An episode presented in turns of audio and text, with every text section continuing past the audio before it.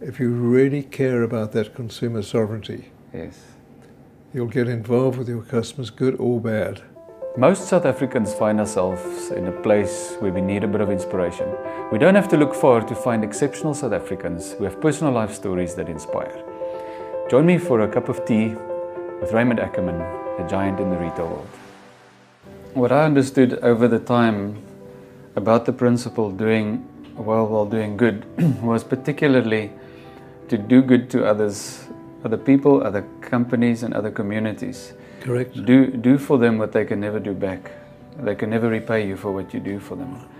And in a growing company, it's very difficult to do that because you don't have cash. But a lot of things we could give in kind, and we did so, and we saw that that really paid off over time. Absolutely right. I think I told you that when we started, we didn't have cash to be involved with social programs.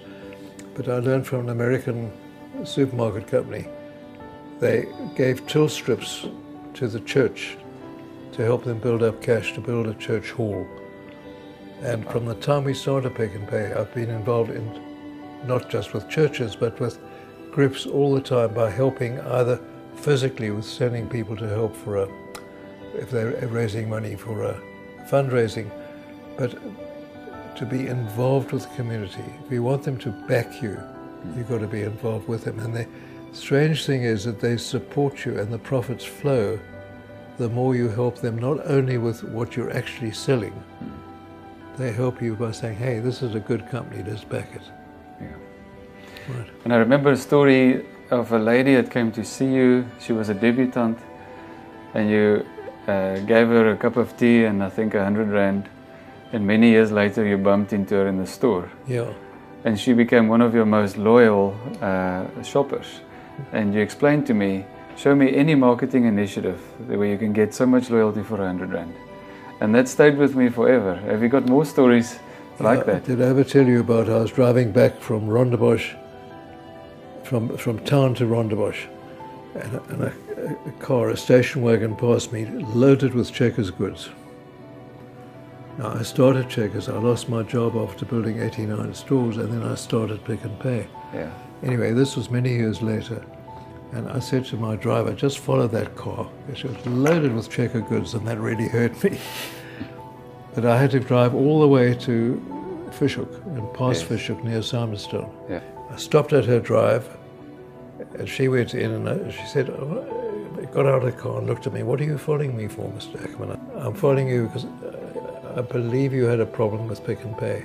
She said, How do you know? I said, Let me have a cup of tea. so I had a cup of tea with her, and I found that 10 years previously, she'd been into one of our stores and she'd bought stockings. And our policy is to take back without question. Yes. Even sometimes people take us for a ride without question. Then we try and get it back from the supplier. So we're not just nice guys. Yeah. We try and get it back from the supplier, but it costs a lot of money every year. I heard you say this on TV. I heard you see it in, in your in the press, and they wouldn't take the stockings back. And I said to my staff that Acme tells lies. And told her family and friends never to step into Pick and Pay. I said, "Can you give me ten the ten names and addresses?" I said, firstly, it was totally wrong because we do take back without question. And then we have a fight with the supplier. I took what I phoned or visited everyone and I got them all back. Wow. And here I was, chairman of the company, of a massive company, following a customer, finding out a complaint, Yeah. and then going back and managing to get, I got all back bar one. Yeah. Those are the, those are the things that you don't read in books. No. If you really care about that consumer sovereignty, Yes. You'll get involved with your customers, good or bad, Yes. not just on helping them with their charity, Yes. but handling complaints, finding out what, what they feel. It's, it's quite amazing how visiting stores, I go around shaking hands, talking to people, and I, I probably pick up five or six things every time I do it. Wow.